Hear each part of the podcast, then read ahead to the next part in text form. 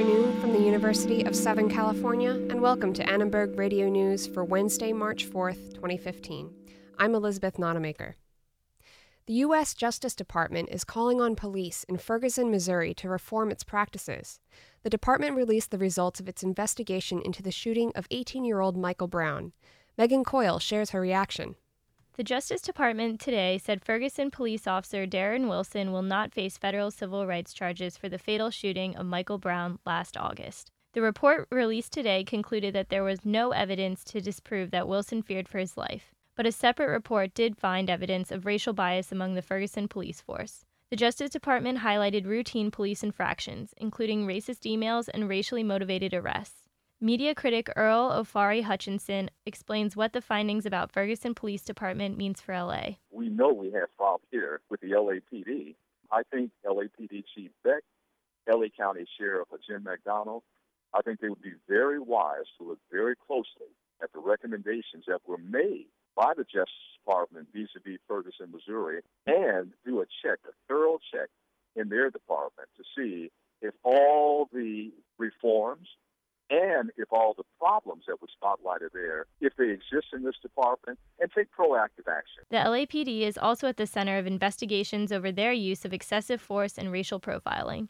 The most recent incident was this past week when police officers shot and killed a homeless black man on Skid Row. Megan Coyle, Annenberg Radio News. On Skid Row this afternoon, four police officers were involved in a scuffle with a man who tried to grab a TV news camera. The man reached for an officer's holster during the altercation. LAPD says he was detained after being stunned twice with a taser. This happened just three days after LAPD officers shot and killed a homeless man on Skid Row. Today, police identified him as a Cameroon national. He was also a convicted robber that U.S. immigration officials attempted to deport in 2013. It was an underwhelming turnout for yesterday's Los Angeles primary election. Only 8.6 of eligible LA County voters went to the polls, excuse me, 8.6%. Dan Schnur, the director of the Jesse Unruh Institute of Politics, was more than surprised. We knew the turnout was going to be low, but even I didn't expect a turnout under 10%. It's horrible and embarrassing for all sorts of reasons. When all of the provisional and absentee ballots are counted, the final total could bump to 11%. In the city council election, one district will go to a runoff. In the 4th District, Carolyn Ramsay will go to a runoff election in May, but who she will face is still up in the air. Voters also passed two charter amendments that will move LA and school board elections from odd to even years when higher profile races are on the ballot. A gunman on the run near USC triggered a massive manhunt last night. Russell Simon spoke with a student who witnessed the search. Cop cars started swarming the neighborhood and choppers started coming in. That was Marco Sanfilippo describing the scene in front of his apartment near USC last night during a large manhunt for two armed men. And then I went inside uh, for a little bit and then realized that the commotion was still going on after a couple minutes and came back out and there was cop cars stationed about every five houses. The chase began at 7 p.m. after two men fled from their car during an LAPD traffic stop in front of Ralph's supermarket on Vermont and Adams. One of them was immediately caught, but the other fled into a neighborhood with a lot of student housing. Students were warned to stay away from the area, which is five blocks north of campus, while police searched for the man. He was caught by a canine unit hiding in a dumpster behind an apartment complex. Police have not released the names of either of the suspects, and the investigation remains ongoing. Russell Simon, Annenberg Radio News,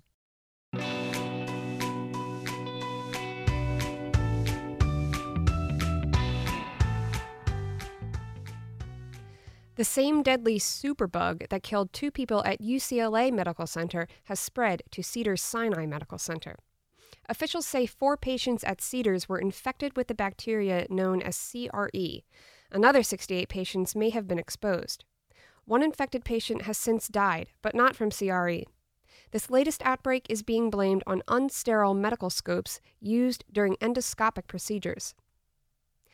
Children in Los Angeles breathe more easily now than they did in the 90s, according to a 20 year study released today.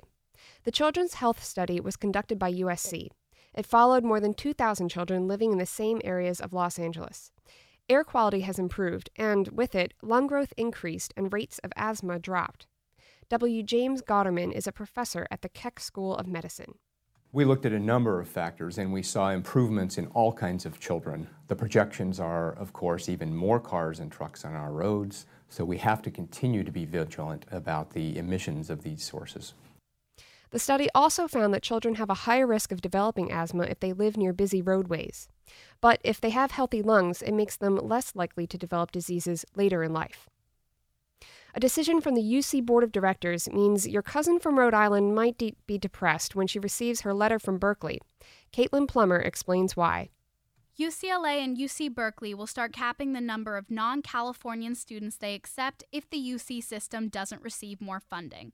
30% of the 2014 2015 freshman classes at both campuses are comprised of out of state students, which is high compared to the other UCs.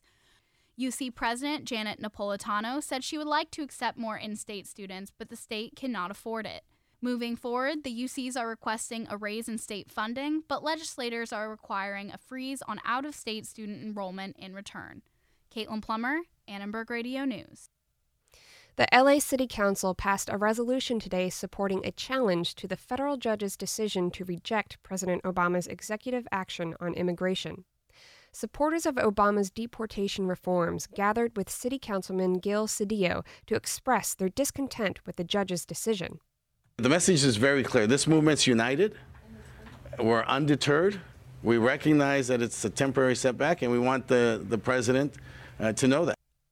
Representatives from several organizations, such as Children Over Politics, spoke to the importance of these laws for those directly affected by them. If only we were given that opportunity, these dreams wouldn't be dreams, they would become goals, and it would be something.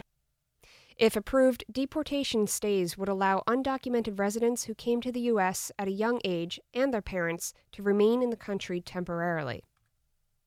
Mayor Garcetti announced earlier today the LAFD's new partnership with PulsePoint, a free app that alerts trained CPR administrators to people in need of help nearby.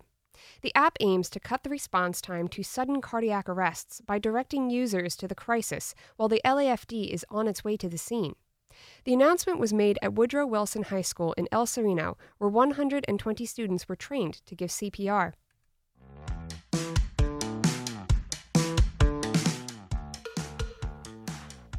Another busy day in sports in the City of Angels. Here's Max Holm with the day's Sports Minute. Sports Minute with Max Holm. USC basketball is in Westwood tonight to face rival UCLA in their season finale. The Trojans have dropped four straight to the Bruins by an average of over 19 points per game. On the flip side of the round ball, the Clippers and Lakers are in action tonight. The Clippers are at home against the Portland Trailblazers in a preview of a potential playoff matchup. Meanwhile, the Lakers face the Heat in Miami following a close loss to the Charlotte Hornets. Looks like Byron Scott and co remember they need losses to keep their first round pick. Switching over to the ice, where the LA Kings and Anaheim Ducks returned to practice today following victories last night. The Kings ended a three game skid, and the Ducks are now tied for first in the West. Finally, and sadly, today marks the 25th anniversary of the death of Hank Gathers, an LMU basketball player who briefly attended USC. In a WCC semifinal game against Portland, Gathers collapsed following an emphatic dunk. Soon he stopped breathing and was declared dead on arrival at a nearby hospital, just 23 years of age. This has been the Sports Minute. Max Holm, Annenberg Radio News. Movie star Vince Vaughn has had his hands and feet cemented at the TCL Chinese Theater this morning. He thanked fans and colleagues for embracing his body of work. Yeah, it was fun. It was fun to have my family and friends around, and like you were saying, I remember being a kid and kind of strolling through and being inspired by it. So it's uh, nice to be included. The 44 year old Chicago native is well known for his comedic roles in Swingers, Old School, and Dodgeball. Vaughn's new film, Unfinished Business, hits theaters on Friday. It was a rough day for the market, with the Dow, S&P 500, and Nasdaq all closing in the red. Still, Facebook shareholders responded positively to news that its subsidiary, Instagram, will begin rolling out more advertisements, rising nearly 2% on the trading session. The healthcare sector was the lone bright spot on Wall Street after Bristol Myers Squibb received the green light from the FDA on a new lung cancer drug.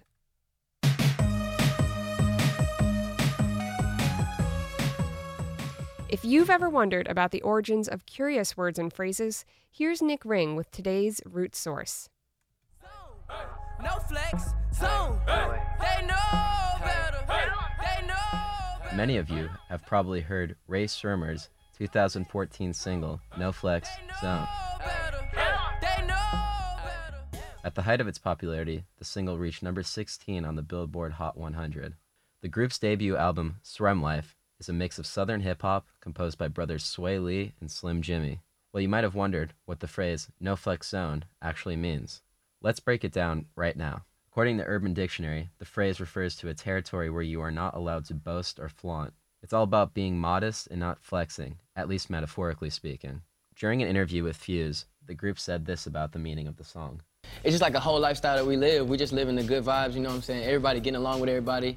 Doesn't matter like what race you are, you know what I'm saying? How fat you are, you know what I'm saying? Everybody just doing them, you know what I'm saying? Everybody just spreading good vibes, you know That's what I'm saying? That's right. So next time you hear no flex zone, remember to chill, relax. Right after you finish dancing, of course. Nick Ring, Annenberg Radio News. You've heard how films have the power to inspire people, but what about the attractions based off of them? Maya Williams shares her experience with one particular ride inspired by a Steven Spielberg classic. That sound familiar at all? That's the flying theme by legendary film composer John Williams. You may recognize these swelling crescendos from the triumphant ending to Steven Spielberg's 1987 blockbuster hit E.T. I was three when I first saw the film, and it was terrifying.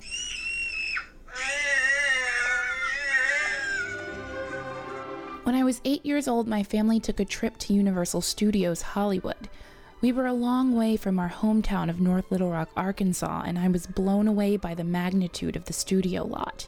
We took a backlot tour on this humongous tram and saw the sets of Jaws, Backdraft, Jurassic Park, and King Kong. Near the end of the tour was the ET attraction. At this point in my life, I'm still horrified by the tiny alien. So I thought. As the tram slowly approaches a huge sound stage, I brace myself, clutching onto my mom's hand. Once we enter, we're asked to fill out name cards and pass them off to a theme park attendant. Then we're led through a miraculous forest, like the one in the movie, where Elliot takes ET to try and find him a way home. Inside, it's dark, but there are stars and trees, and we tread on green mulch as the soundtrack to the movie fills the speakers. Finally, we're led to a set of silver bicycles suspended from the ceiling and instructed to hop on and strap in. Almost instantaneously, we're bounded up and flying above the forest set and over a cityscape, then into outer space to ET's home planet. I am in awe. It's as if we're living the movie. There's miraculous creatures everywhere, aliens on lily pads, and stars and clouds, and finally we come to an abrupt halt and we sort of start to creep out. And I know the ride is coming to an end, and I've just had the most thrilling experience of my life. And then there is E.T., that scary little alien the one that horrified me and made me hate this film, but I've just been amazed by his world, and as we each pass by, he says goodbye to us one by one. Goodbye, Maya, he says. He says my name.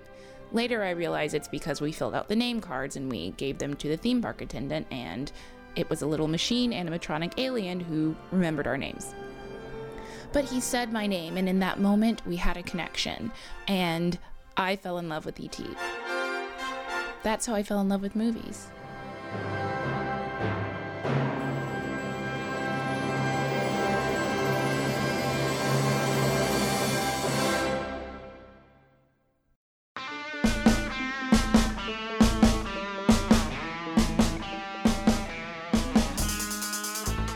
That's it for today. Our board operator is Lexi McAvinci. Christian Brown is the newscast producer, and the executive producer is Sean Birch. For all of us here at Annenberg Radio News, I'm Elizabeth Nonemaker.